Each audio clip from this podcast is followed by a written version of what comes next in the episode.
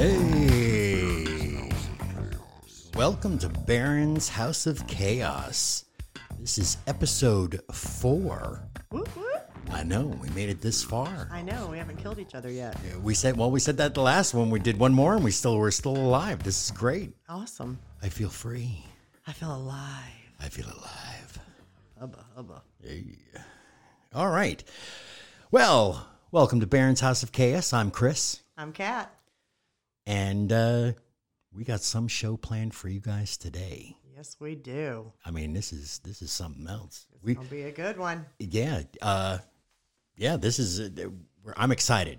I'm truly excited. This is just an amazing, amazing thing that we're going to do today. Yeah, we're going to have some laughs and fun, some serious, some slapstick crazy. I think so.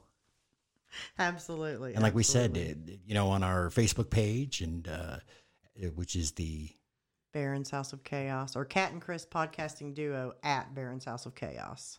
We're going to get a little raw sometimes. We're going to get a little refined. Today we might be right in the middle of both. Exactly. So this will be good. We have a guest sitting in with us today, so this is going to be a lot of fun. Yeah, but before we talk about that, we're going to talk about last week's episode. Absolutely. It was very near and dear to our hearts. It was tough. I did shed some tears on that one, and I did apologize. But it was tough. We dedicated that to your mom. We talked a little bit about our parents, but we dedicated the episode to Mom and dealing with and living with and coping with Alzheimer's and dementia. Yeah. So, I mean, it's just one of those things. Like I said, our information will be posted on the website, so you can go if you've got any questions. And, of course, we're Baron's House of Chaos at gmail.com. If you have any questions, hit us up. Send us an email. And all the other things for the Alzheimer's Association will be posted on that, too. Exactly. So, but right now, we have our guests, and I'm going to let Kat introduce them. Yeah, so I'm super excited about this. My sister V is sitting in with us today.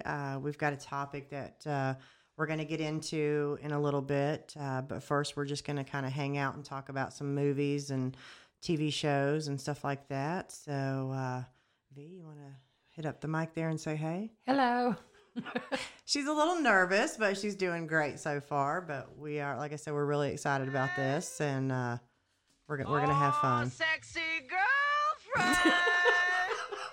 I finally get to use that now. Yeah. As we joke within our family, this my husband is her hubby-in-law. That's right. So, yeah. I'm the man around the house that's not around the house. Exactly. You're around all the houses. Maybe years ago. But they make a little blue pill for that. They do. They do. Oh my God. To get some big effects. So, going into this, we're going to get started, like I said, with a little bit of talking about some of her favorite movies and our movies and shows and stuff like that before we get into the big topic. And the big topic today is something that affects her everyday life that we're going to talk about.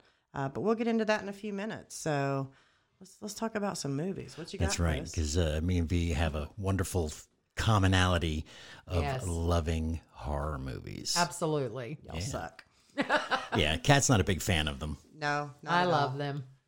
But we've watched a couple with each other and everything like that. We've all sat around the TV and watched some horror movies and all that stuff. So I'll give you kind of a thing of like, if you can think off the top of your head, what are your like favorite 5 horror movies? Number 1 would be Rob Zombie's Halloween. All right, that's your favorite. Yeah. I also like The Devil's Rejects, House of a Thousand Corpses. So we're going for the Rob Zombie 3 play. Here? Yeah. So I'm sensing a pattern going on here. Yeah. Evil Dead. And I don't really know about a 5th one, but I'd watch those 4 over and over. There you go. Well, see, that's the thing. I'm almost the same way. I know that we all watched the Three from Hell. Yeah. And Rob, we weren't fans. No. We weren't fans. And the thing is I think... I even made it through that one. Yeah, you did. Well, you made it through... Actually, I watched all of them. Right. After we watched that, we stayed up and I got you to watch House of a Thousand Corpses and The Devil's Rejects. You watched them? Yeah. I did watch them. I'm so proud of you. Thank you. She did good. Thank you. I didn't even have nightmares or anything. Okay, I thought of a fifth one. If I had to go with a fifth one, it would be The Hills Have Eyes. Now, all right, now I'm going to ask you about these two because Kat won't know, but we'll me and you will parlay about this. Okay. Have at it. You mentioned Evil Dead. Yeah. Do you like the original or the remake? I like the original better. Okay. And The Hills Have Eyes. Did you like the original or the remake? I only know of one, so I didn't. Is that the one where the people are like the military unit? He's out in the desert. Yeah, and the family is traveling. There's one of those, and then the second one I think is the military. Okay, all right. So you like the remake, and so that means you haven't seen the original, the Wes Craven original. No, I haven't seen that one. Okay, so that just to give a little background. It's very similar to the first, or we'll say that the original is very similar to the remake, but it stars one of my favorite horror movie actors, and you probably recognize him. His name is Michael Berryman. Okay. He's like a bald dude. He's got kind of buggly eyes. Yes. He played the kind of the guy who's driving the car in The Devil's Rejects. Remember when they go to get the chicken? Yes. And he says like, "Are you gonna fuck these chickens?" Yes, yeah. I remember. And that guy's like, "I don't know." That's Michael Berryman. So he's one of the mutants in the original. Wow. Okay. So that's where that goes. So I got it on DVD. I think I'll get borrow it. Awesome. All right. So we haven't watched any horror movies lately. No, I don't think. Not that I can think of. Well, one, I'm not a fan. I've been actually trying to get you to watch a couple with me because, one, I will not watch them alone. But just, just kind of see the hype and stuff about these. Now, I have seen a couple that have scared the bejesus out of me. But, I have no desire to watch a horror movie by myself. Unlike our daughter who watches them 24/7, it seems like. I can't. I won't. I never have. Now, see, the ones that Kat dragged me to were the paranormal activities. Okay, I've just got to jump in. I don't consider that a horror movie. Well, and I'm going to tell you. I consider it a horrible movie. Amen. And me not being a fan of horror, people had me so on edge about seeing this movie. And she was jacked up. I was like, oh my God, I'm going to go to the theater. I'm going to see a horror movie. We lived in Charleston at the time. We were sitting there, and by the end of the movie, I was like, son of a bitch, people lied. That wasn't scary at all. Yeah, I almost stood up and asked for my money back. Yeah, it was bad. So if I can sit through that and have absolutely no jump scares, no nothing, except for the last, 3 minutes of the movie when they just throw the woman's face in the camera or whatever. Well, that's what I said. That was the thing, is that we were sitting there in the theater and it started up and, little things were going on. And I turned to her in the theater and I said, if this turns out to be like one of those stupid YouTube videos where they make you watch a video and then that woman pops up and screams at the end. Scares the hell out of you. I said, I'm going to go nuts. And lo and behold, that's exactly what the damn movie did to me. Wow. Now, the problem is as much as my wife hated this movie and was like, that was a terrible movie, we have watched all 30 Paranormal Activity movies because anytime a new one comes out, she's like, we got to go see it. Oh my God. No, only because I was like, it's got to get better. Most of the time when you have sequels to movies, the first one is outstanding and the second one, you're truly disappointed. At this point, I was hoping they would get better. And because we had already invested our time and money to see the first one, I was like, okay, we'll try number two. It was just as bad. Yeah, it doesn't work that way. And we just kept going, and so now we've actually seen all of them. So, but yeah, well, it was bad, and I'm sorry about that. And we saw those in the theater. Now, do you remember your first horror movie that you saw? Is there something that kind of kicks out? My first horror movie that scared the living crap out of me was The Exorcist. That's a classic. Yeah. Now, have you seen that one? I have seen that one. Well, did you see it like this with your eyes covered, or did you want? Since no one can see us, you're doing my classic go-to where I hold my hands up over my eyes. I might peek through one of my fingers just to see if I can see what's going on, or I have a pillow in front of my face. Yeah. I can't have a pillow, though, in front of my face if I'm in a movie theater. But yes, I did watch that. It was tough, but I made it through that. Because that for the time, that was a really strong movie. Yeah, because I was a young child when I first watched it. See, and I think that's what turned me on to horror movies. I mean, it scared the living hell out of me. That may be what turned me off to horror movies. Because I think we probably watched it with our mom. Yeah, we probably did. Yeah, because I mean, now that years later, they put like the new scenes where she spider crawls down the stairs upside down. Oh, that was added to the movie for like a director's cut, something that was cut out years ago.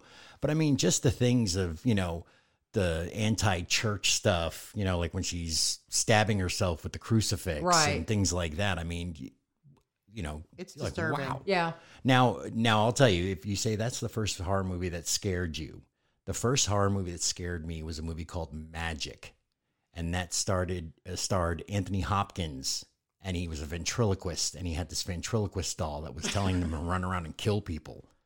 And I mean, there was no horror in it. It was just some crazy guy who was like, my dummy's telling me to go kill people. Oh, but at the end of the movie was, as they're arresting him and he's walking away, they got the doll sitting in the back of a police car. And all of a sudden, as the music starts playing, right before the credits, the doll's head turns. And at like 7 or 8 years old, I was like... I was like, I can't go to bed tonight.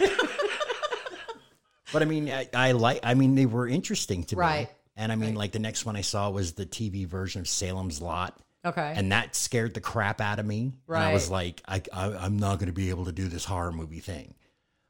But my sister-in-law, Debbie, loved horror movies. And they had HBO at the time. Oh, no. So... it's all like over with from there. Yeah. So, I mean, if my parents went away, I would stay with my brother and sister-in-law. And so we'd watch, we started kind of watching horror movies. Uh-huh. And the first one that really got me was The Entity. Wow. That's a long time ago. Yeah. And I mean, she's telling our age. Well, but that movie got me because of two things. Cause it was a horror movie. It was a ghost movie and there were boobies in it. Oh, you and your boobs. Oh, my God. On. And the coolest thing is like this ghost would come into the woman's room every night and like he raped her. But I mean, that's you horrible. Would see her boobs like, like moving. I mean, it was weird. Like there was like people, someone putting their hands on them. I mean, it was great special effects. And I mean, and I was like, well, that's not so bad. And I was like, I don't know if it was because I, the blood was rushing somewhere and I wasn't thinking straight. But after that, I started watching more and more and more, and which is funny with her later on. I sent her and my brother some horror movies that I taped off of something, and I got word back and like, these are disgusting. Yeah. We can't watch these. These are just horrible horror movies. Which some stop. Of them in your collection I would never sit down and watch. Oh, based off the cover. I've got some movies in my collection that makes The Exorcist look like Romper Room. Wow, from the old days. Yeah. So yeah. But, okay, so Exorcist was the first one. We've got your favorites. Is there any others that you kind of saw that you were interested, that, anything new on the horizons that you want to see? What? I do want to see the one called Ma. Okay, yeah. I love what her, Octavia. She's great in anything that she plays in. But another one that I could watch over and over is Hostel. Oh, the Hostel movies. Those are good. Have you watched those? I have seen bits and pieces of those. And that's literal, the movie is bits and pieces of people. Yeah. Yes. Yeah, I know. And he's absolutely right. That is why I will not stay in a hostel ever, which our younger sister, Boyana, recently talked to us. That's how when she goes to Europe. Last summer about going to Europe. And she's like, oh, we can all stay in a hostel. And I looked at her like, when hell freezes over. Yeah. Well, those are hostels in places like in Eastern Slovakia, yes, Slovakian, Eastern Bloc countries. Yeah, I don't care where they are. I'm not staying in a hostel.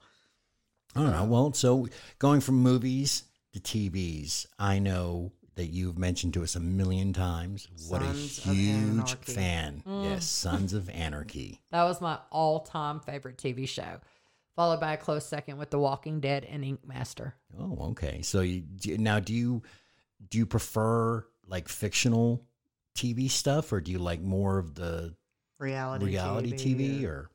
Well, I would say Sons of Anarchy and Walking Dead are definitely not reality. No. But they are my two all-time favorites. But I do like Ink Master. I'm a huge fan of Dave Navarro. Okay. You know, and so he hosts that show, him with Oliver and Chris, and it's a good show.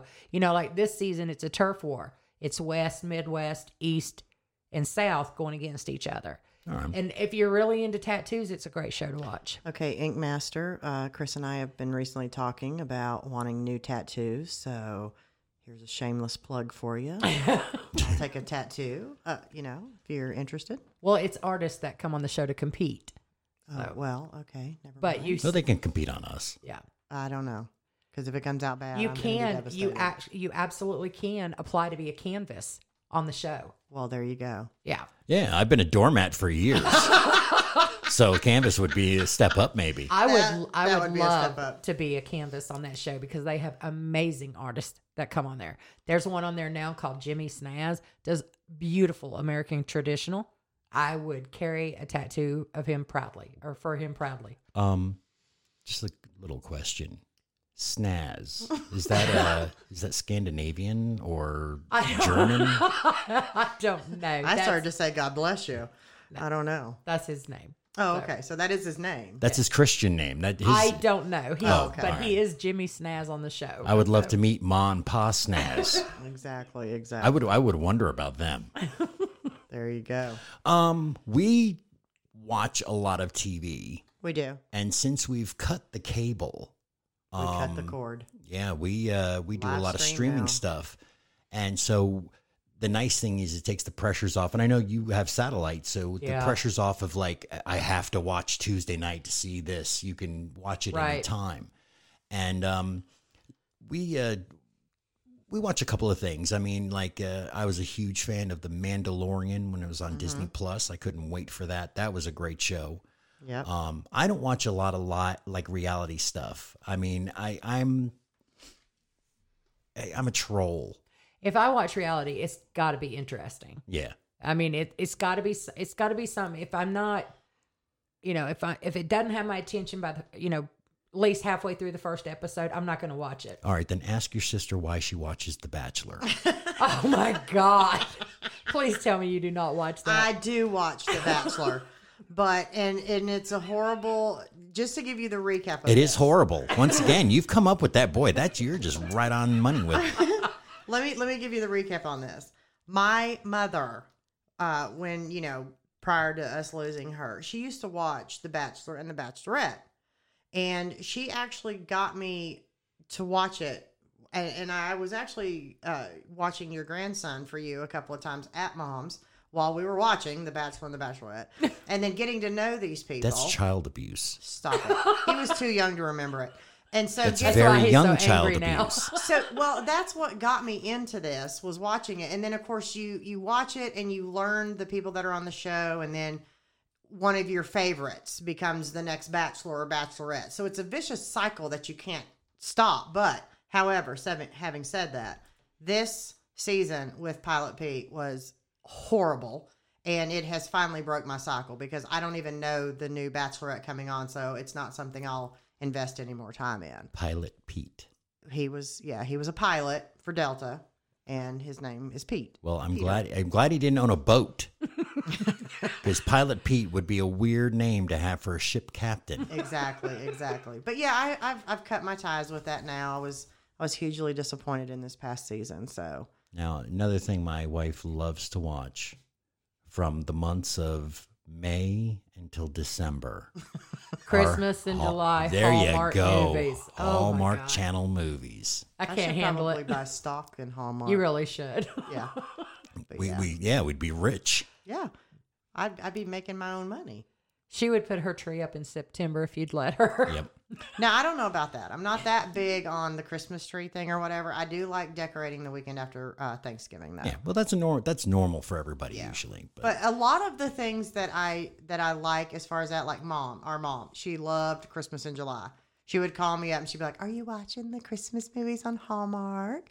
And of course, that's you realize they all have the same storyline, right? Shut up. Thank you. Wait, I'm going to give you this.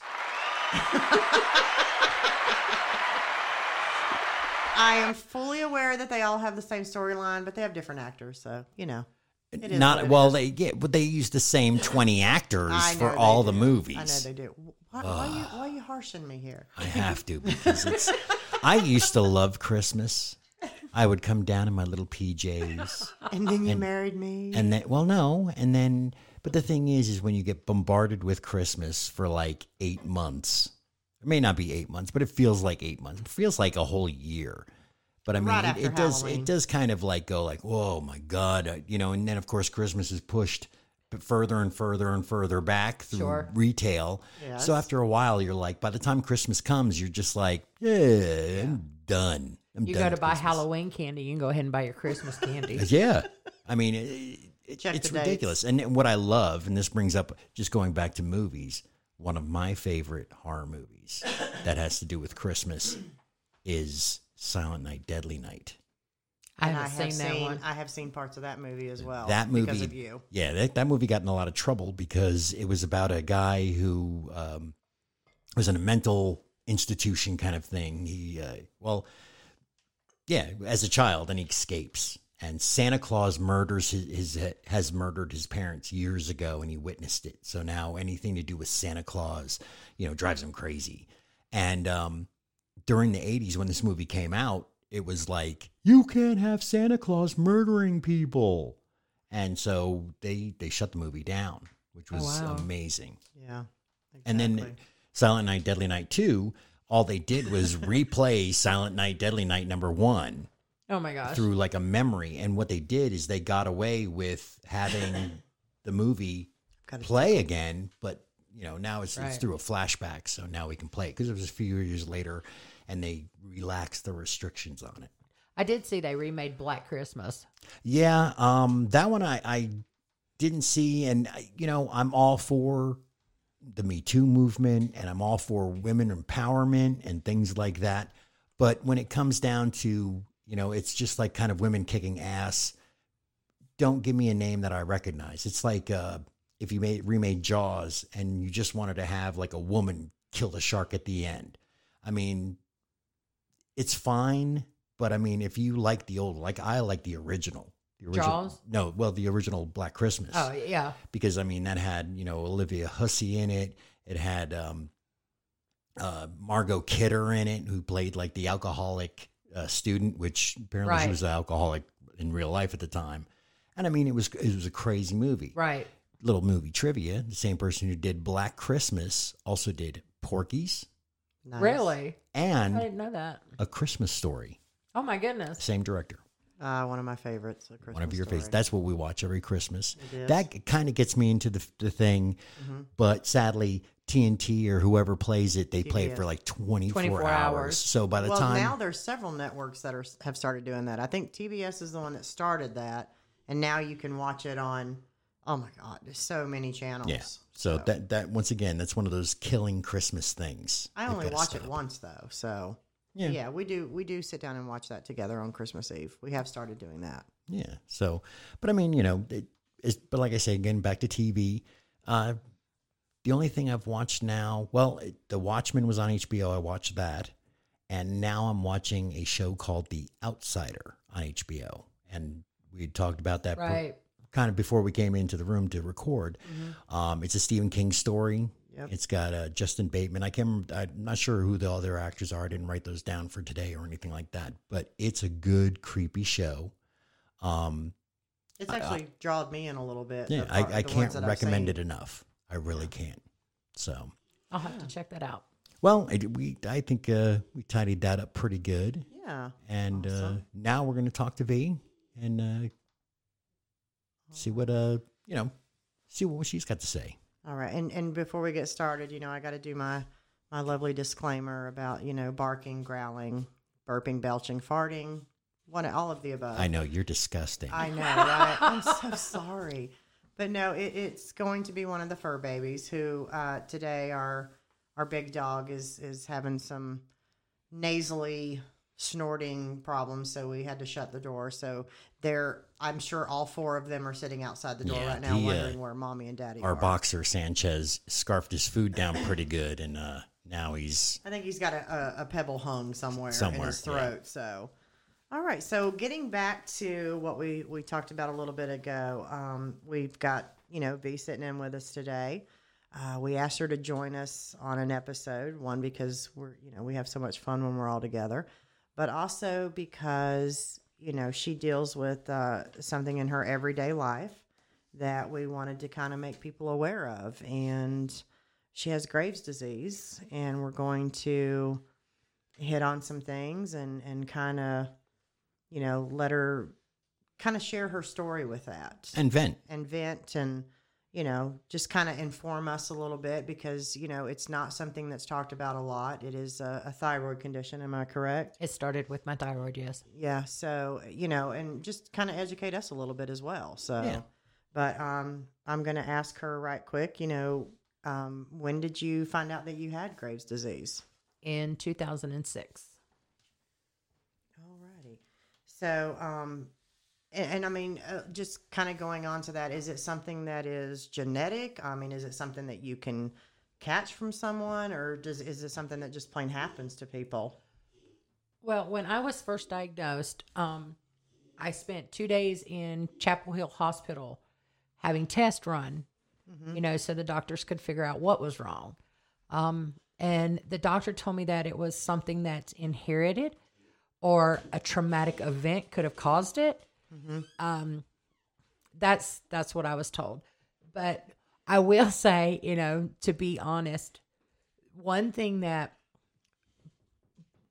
gets to me is when people ask, when people, sorry, Sanchez.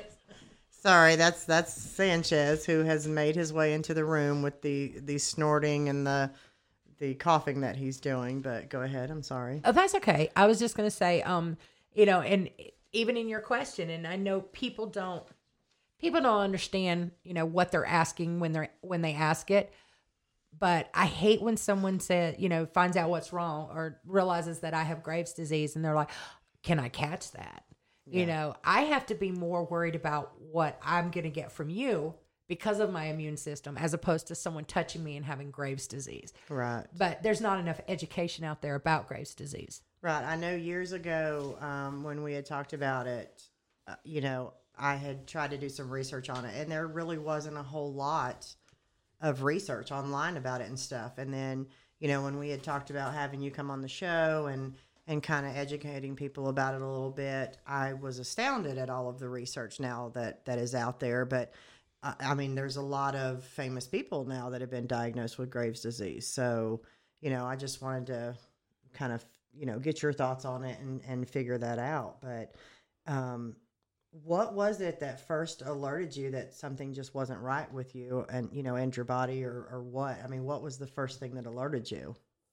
My heart would feel like it was pounding out of my chest, and being that our mom was a nurse for many years and that I tried to do the CNA thing and all. I knew how to take my pulse and all that. And my heartbeat would be up to like 170 a minute. Oh, wow. And my hands tremored all the time, and I would be pouring sweat when everyone else was freezing, so I knew something was wrong. I do that too. It's called menopause. Well, I was too young for that at the time.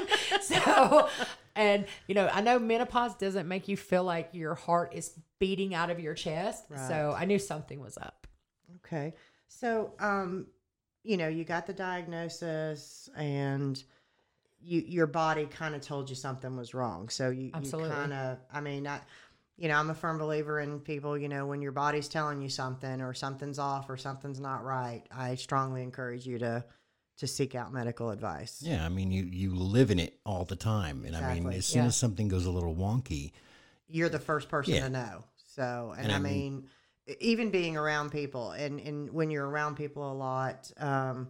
I would swear people could hear how loud my heart was beating, but people didn't hear it. No, but it's probably just ringing in your ears and stuff. So, but you're right, Chris. We know our bodies better than anybody else, but sometimes people around you can see subtle changes and stuff. So, we strongly encourage that. So all right. So now you know, you get to this. Now you want to tell us like what Graves disease is. I mean, or at least, you know, like what it, you know, like is it's a thyroid condition. You know, we were reading up on it and you have hypo and hyper. Mm-hmm. Give us just like a little thing of like, I mean, what do you understand it is? So at least like you can tell people about it. I mean, yeah. Well, there's several things that go along with Graves' disease as far as symptoms go. You know, people can have a thyroid condition or an underlying thyroid condition and not know it. All right. You know, and then till it reaches a Graves rage or, you know, some kind of storm. You know, I'm glad I got to the hospital when I did, because apparently mine had been untreated for, they say it could have been 4 years. Wow. And if you reach thyroid storm, you can most definitely die from that. Yeah. But mine was, you know, they did all the tests. They put me on a medicine called methimazole. They put me on beta blockers for chest pain and tremors and stuff like that. And with the methimazole, my heart rate was finally slowing down, you know. And then so I lived with that for about 2 years, I guess. But, you know, I was losing weight. Mm-hmm. You know, I constantly had hand tremors. You know, I'd wake up in the middle of the night with my body jerking. Excuse me. I could tell my vision was getting worse. You know, my hair was getting thin. Everything about me hurt. Mm-hmm. Mm-hmm. I'm sorry. It's okay. You're all right. You know, so I went and I did the testing where you go inside a tube and you have to stay there perfectly still for 45 minutes. I could never do that. And I couldn't, I'm not someone that can do that. So they let my ex-father-in-law sit in a chair at my head and talk to me for those 45 minutes. So what they were trying to do was determine what my TSH levels were and stuff like that. Mm-hmm. And if they could kill the thyroid. Right. Well, after the testing, I had to wait for about an hour and, you know, they come in. When they come in the room, they tell my ex-father-in-law that he had to take 20 steps away from me. And these two men came in a room wearing these suits from head to toe, like radioactive suits. And they had this canister in their hand.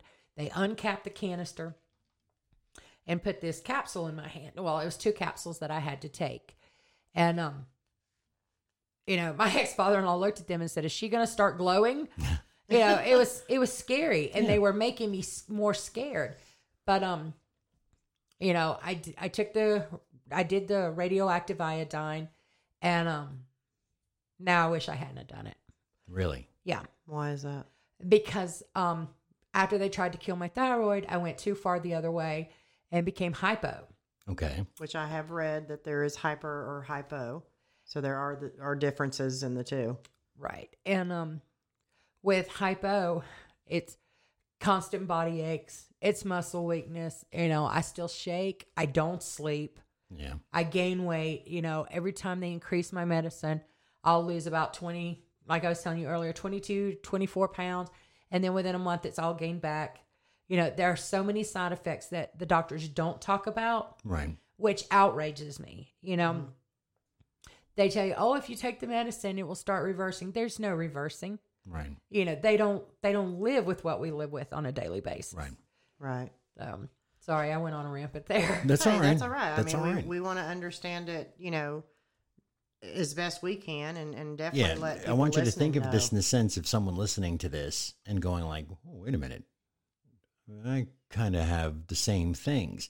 Yeah. So, I mean, it's something that they can talk to their doctor about, be a little more educated when they go at this, you know, like if they say, you know, that you want to do this iodine treatment, well, hold on. Can we, you know, I don't want to, you know, I heard on a podcast the other day that, you know, you went to do this, but it turned into this. Mm-hmm. Can we do something else? Right. I mean, I'm not a fan. I like science and medicine. Yeah. Yes. And I don't want to get on a soapbox, but I'm not big on, you know, like the nature's things. I don't take vitamins. I don't believe in that stuff. I believe, you know, science is science and that's the only way you can do things. But I mean, if there are other ways that can help, like I've taken melatonin before, mm-hmm. and normally, you know, I'd be like, "That's crazy stuff," but to help me sleep sometimes, I've taken it, yeah. and it's helped. I don't know if it's in my head or if it really does it. I don't care. It's helped me sleep. The placebo effect. Yeah. Yeah. So, okay. So kind of getting back on this, you know, living with the Graves disease, what's a typical day living with Graves? I mean, what are some of the things you deal with? Well, first off, waking up, it kind of depends on how I slept the night before. If I take two different sleeping medicines to sleep and I still don't sleep through the night, I'm up at least every hour and a half. Wow. Yeah. Insomnia is a huge thing of what I deal with on a daily basis. So depending on the amount of sleep I get, depends on if I have like brain fog the next day or if my joints are going to hurt the next day, or, you know, someday I wake up, my leg goes weak and I hit the floor. Oof. You know, what do? You get up, you put your big girl panties on, you get dressed, you go to work. Yeah. I have bills to pay, you know. Yeah. As we all do, so. And and some days it's hard, you know, like if brain fog, if I'm dealing with brain fog on a day, being in a meeting at work where my words don't form, mm-hmm. it's really embarrassing, you know, and it's people don't realize what you deal with, you know. My hands will shake, so I'll keep my hands down by my side so people in a room with me in the meeting don't see my hands shaking because right. they're just going to think, oh, she's nervous. But one thing that I deal with daily is my anxiety. It right. seems to get worse every day. You know, like I'm the type of person now I used to love to go out, do things mm-hmm. and just be that person. Now I'm the type, I really wish they'd cancel that so I can stay home. Right. You know, I don't pump my gas without putting a glove on. I get up and I take a morning shower, like I was telling y'all the other day, to wake me up, but I take a night shower to wash off everything that touched me during the day. Now, did you have anxiety beforehand? I mean, no. So an OCD thing kind of started out. Developed with the Graves disease. Yeah. Okay. I mean, my anxiety will get, I've been going to work one morning. My anxiety would get so bad. I would sit in my car and almost be having a panic attack, you know, and I would turn around, go home and call in that day, right. you know, cause my anxiety's so bad. I'll convince myself I'm having a heart attack. Oh, okay. Okay. So anxiety is like a big part of absolutely. Part of it. I'm very good at talking myself down, but on days that I can't, I just go back home. Yeah. Because I know I won't be able to function through the day. People will see that I'm having tremors. You know, my words won't form, and I don't want people to see that side of me. So right. I hide it. So work it's one of those things where that's where a lot of things can happen, so to speak. Yeah. So like, all right, so you finally get done with your day. I know most people, you know, you get home, you take off the bra and you kind of relax, or do you have a good ritual that you get home? Or? My whole life is a routine. Okay. As soon as I get home, you know, I wash my hands, obviously. Of course, now people seem to be doing that a lot more. Yeah. Amen. But I wash my hands and I figure out what I'm eating for dinner. I go ahead and I make my lunch for the following day. I eat, you know, and I make my dinner. While my dinner's cooking, if it's bacon or something like that, I go take my night shower, you know, and then I eat dinner. I'm on different medicines, so I have to schedule how I eat or, you know, what time I'm going to take this medicine, at what time I'm going to eat, you know, and then, okay, well, I ate an hour ago, so now it's time to take this medicine. You know, and it's all done in ritual. So my whole life is a schedule. From right. the minute my alarm goes off in the morning, I get up and I take the first medicine. I go take my shower, you know, and then I have to wait 10, 15 more minutes to take my next medicine, you know, and then I have to wait 30 minutes to eat my breakfast, you know. Oh, wow. But everything in my life is, my daily routine, everything is a schedule. So if one thing sets me back, I feel like I don't have time in the day to do anything. Right. So, all right. So with dinner wise, do you have any dietary things that have changed, or certain things that? Well, I'm not, for my disease, I'm not supposed to have gluten, dairy, seafood, black pepper, eggs.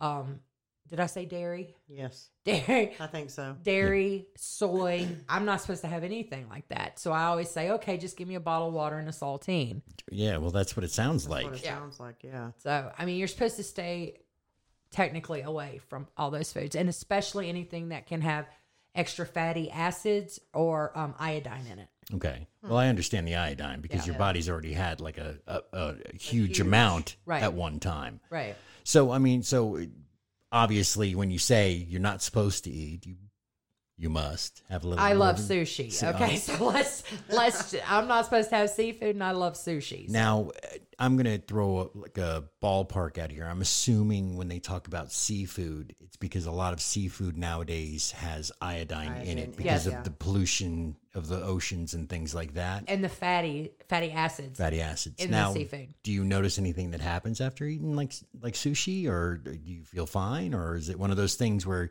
you're not supposed to eat it, but you've tried it and you eat it regularly and nothing really happens? So. I don't notice anything after I eat the sushi. Right. So maybe it's just a precautionary thing that they do. So, and that's one of my questions. I mean, you know, since being diagnosed and stuff, are there any restrictions that you have now that you didn't have prior to Graves' disease? And we've hit on a couple of it, you know, food, drinks, lifestyle, activities.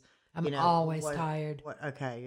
What has changed? I mean, I'm always tired. Like I said, I'm one of those people that you're not going to upset me if you call me and say, our plans got canceled. Right. I'm always tired. The amount of energy that I used to have as opposed to what I have now is depressing.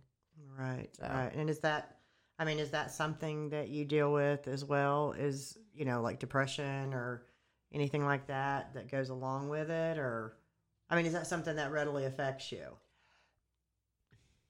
Yeah. I mean...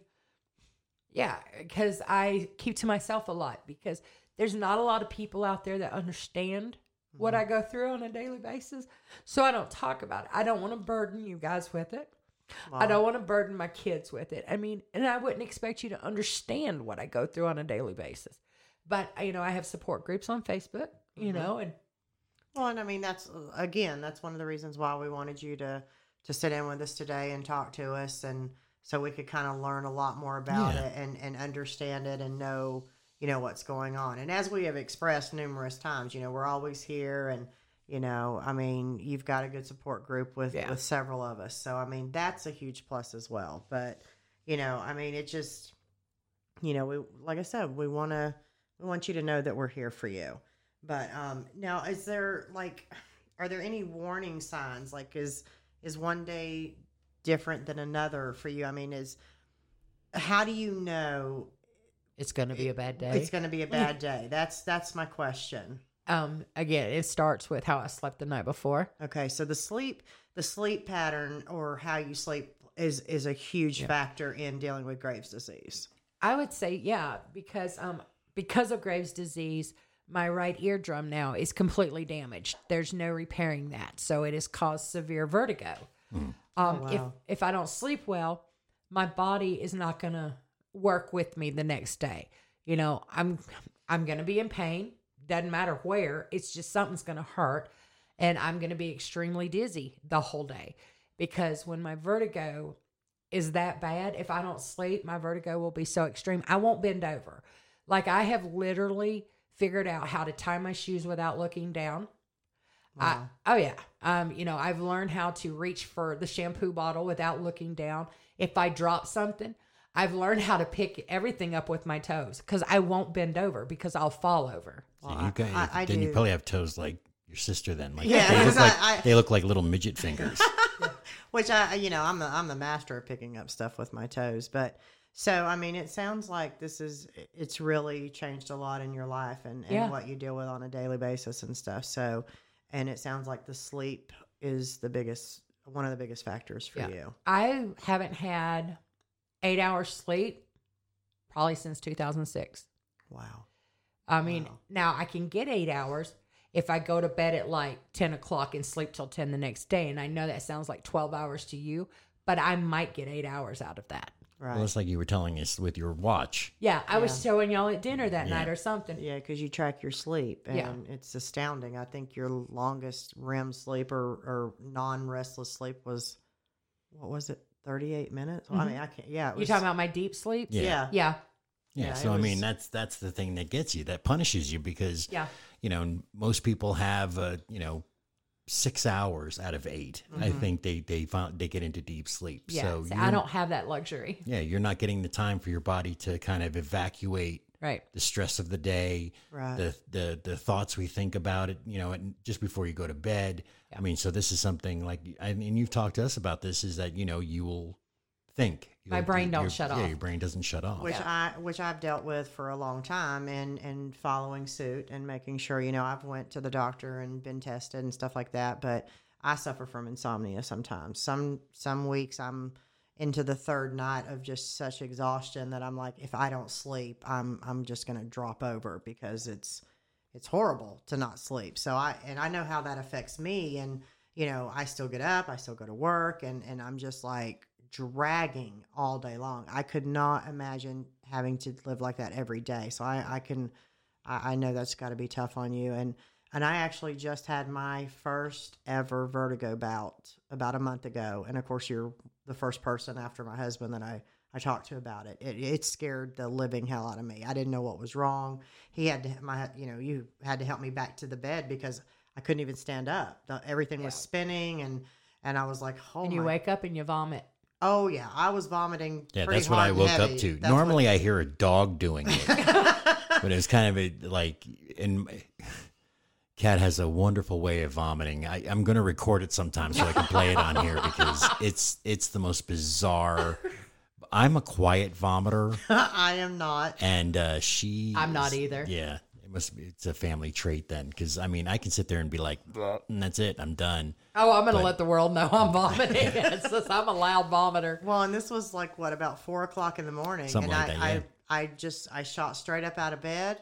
I don't know why. I don't know why it happened. And as soon as you told me about it the next day, that's why I told you it sounds like vertigo. And after talking to my doctor, she said it was vertigo. Yep. It was a vertigo attack, and it was something I had never experienced before. And it scared me, and I couldn't believe it. I couldn't even stand up because everything was spinning so fast that I was going to fall down. And the vomiting, I mean, and he's right. I mean, I woke him up because I'm just like forcefully vomiting. Because I literally made my way to the bathroom, clutching the bed, you know, like leaning sideways, because that's how my world was spinning at that moment. And I'm hanging onto the furniture to get to the bathroom because I was like, oh, what's happening to me? You know, it was like in a dream, but I was wide awake. Yeah. So, yeah, I get it. But yeah, I couldn't imagine that. So. See, the thing is, like with me, I have a hard time just kind of getting to sleep, especially if things are running through my head, because I replay the day and I'm like, oh, I could have done this and all like that.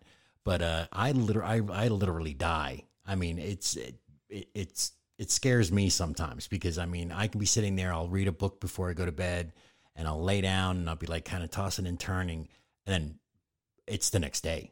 Right. Yeah. So I'm like, and of course, Kat hates it because she's like, Ron, you just lay down and put your head down on the pillow and you're out. I would love for one of those days. But see, I take Ambien and melatonin every night and I still don't sleep. Yeah, that's amazing. That is amazing because I would sleep for days if I took a combination like that. So. Yeah, you're pretty lightweight on. I am very lightweight on medicines and stuff. I'm not. I just don't sleep, but I have, you know, the brain don't shut down, you know, and I have insomnia, you know, and. My eyes get worse, you know, constantly. Well, and I mean, we've talked about, like the medicines that the doctors have put you on and stuff. And, you know, who is the doctor that you need to see for something like this? I mean, an endocrinologist. Okay. Now here's the thing though. And if you ever go on the support groups that I go on, you'll realize that endocrinologists, a lot of them don't hear you when you talk. Some have told you it's in your head. Some tells you it's something different. You know, oh, that's not part of your Graves disease. Oh, that's not part of your hyperthyroidism. But yes, it is. You don't live in my body. You don't know what I go through on a daily basis. You know, you're not the one sitting there looking at a computer screen and you've got floaters. Do you know? What's the floater? I have those though. Do you? Yeah. Are they not aggravating as hell? They are. What happens is it's like a little... It's a floater in your eye. Like you would think like a hair blowing across like the wind, you know, you see a hair. But the thing is as you're following it, you notice that it skips back because it's in your eye. So you're like, whoa, wait a minute. That's not floating in front of me. I'm seeing, you know, it's like right there. Wow. Yeah. they say that that's problems with things, but I mean, I've always had them. And I mean, it's just one of those. See, I've never always had them though. Mine, this came with like a couple of years ago. Huh. Yeah. So I always find new things happening. Yeah. Oh, that's wonderful then. You get a surprise every day. Yay. Well, these aren't the surprises I want. No, I can imagine. We get that. So, I mean, is there anything that, you know, you want to tell people, any advice or anything like that you could offer to people other than strongly encouraging someone if they start noticing any of the things that we've talked about here today to see their doctor? Be your own advocate. Right. Be a voice for yourself. A lot of people, you know, their families aren't going to understand. You know, your friends might not understand. A lot of people live by the common misconception. Well, if they can't see it, you're not really sick. Yeah. Right. They don't know what we live with on a daily basis. So get you a good support system. Don't let your doctor tell you it's all in your head. You know what you're going through. You know what you deal with your body on a daily basis. Right. You know, be your own voice, be your own advocate. That's some great advice. That's important because, I mean, and that's the thing too. I mean, we live in a day and age where, you know, things are so easy just to be prescriptionized. Right, right. And say, all right, well, you know, oh, you're having some anxiety. We'll give you some downers and things like that. You know, great.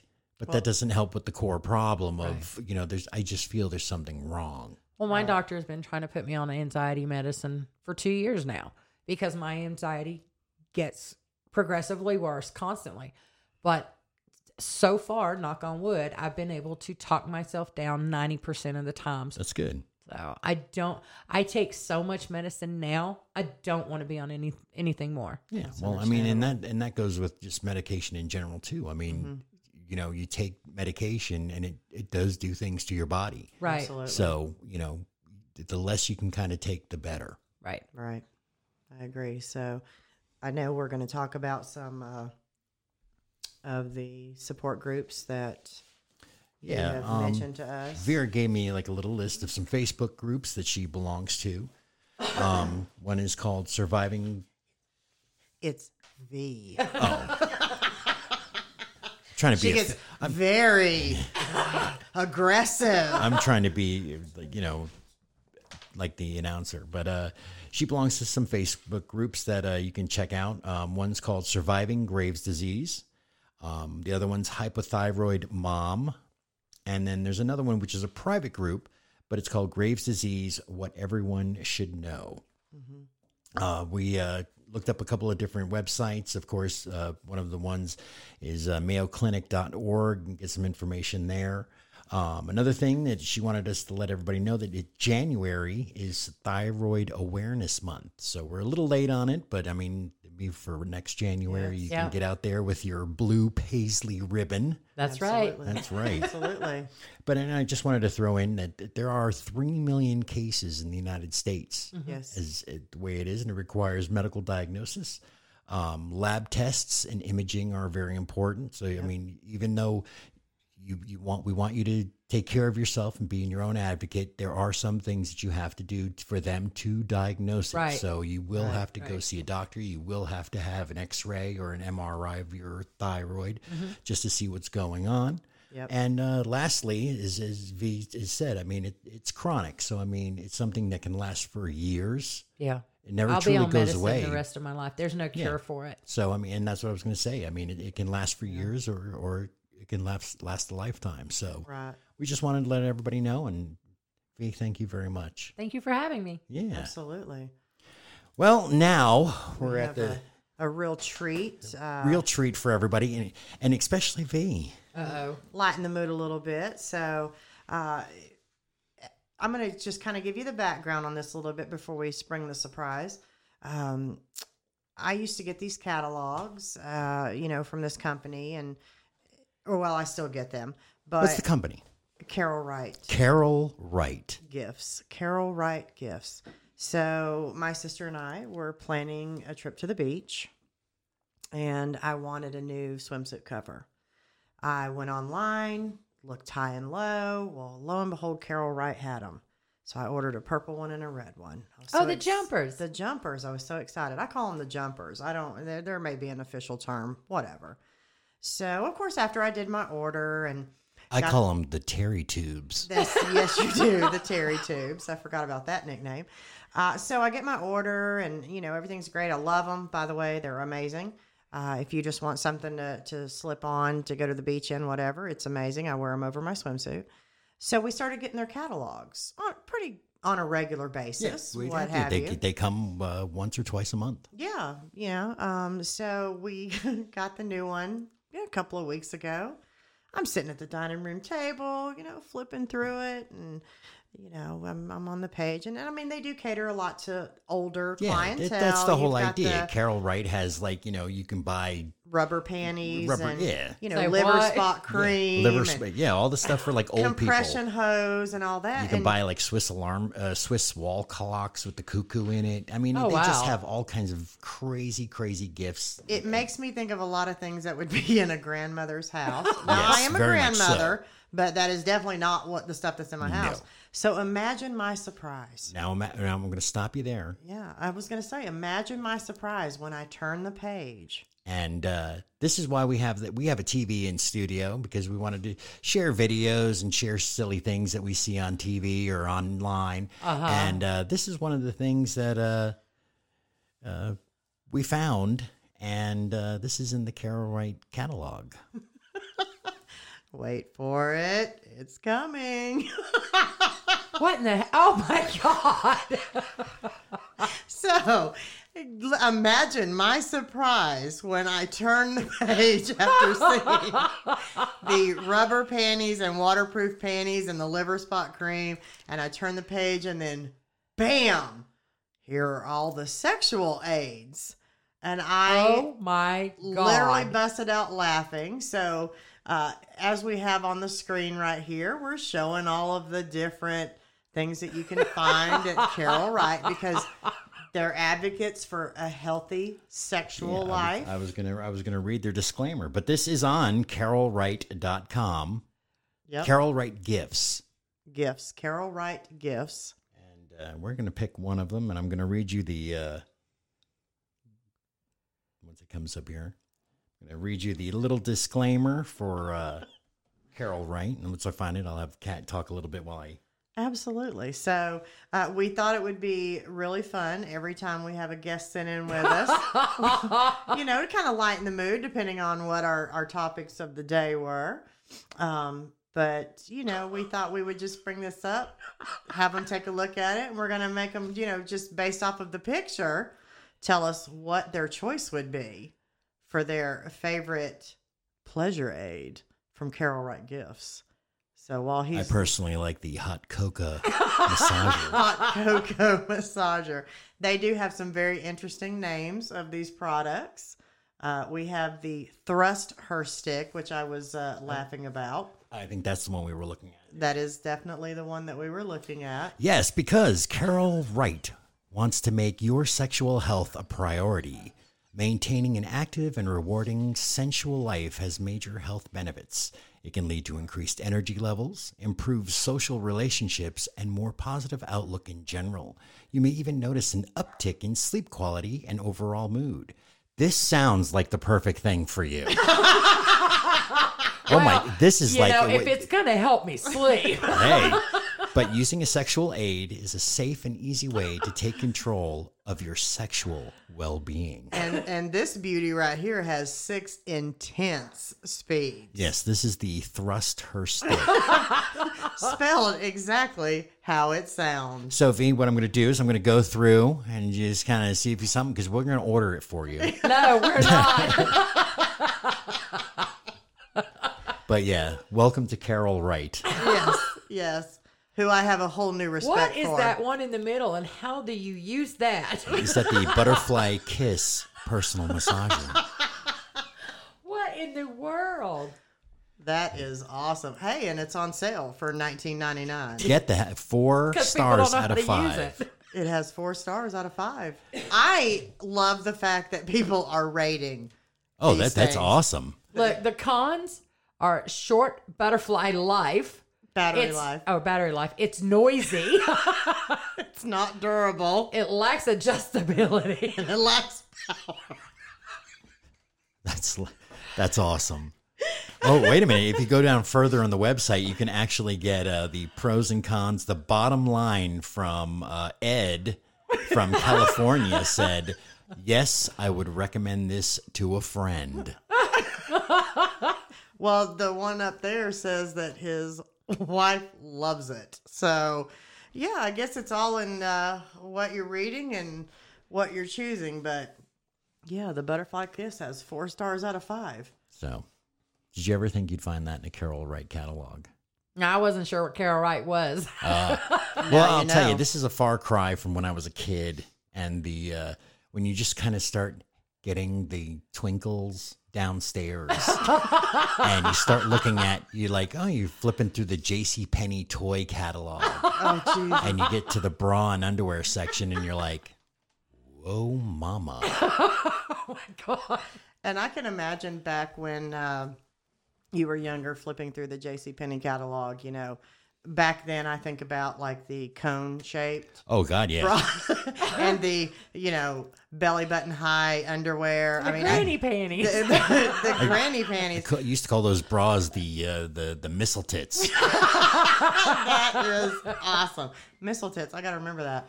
But yeah, the granny panties, which we all know as women, everybody has a pair of granny panties for, you know, special times of the month, which I no longer have to deal with. Thank you. But yeah, so I always called them the cone bras and the granny panties. And so, I mean, I had several names for them, but I, you know, it's like back from when like the old black and white movies with the bathing suits and stuff. I mean, you think that.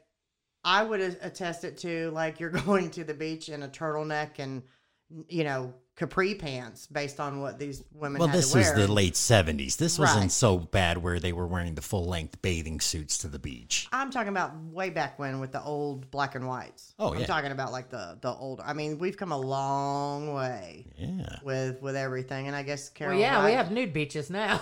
Yeah. Exactly. I would never grace a nude beach because I wouldn't want, you know, to hurt people's eyes or anything. Oh, but, honey. Well, you know. I'm keeping it real. I'm being honest. Keeping it real, raw. Exactly.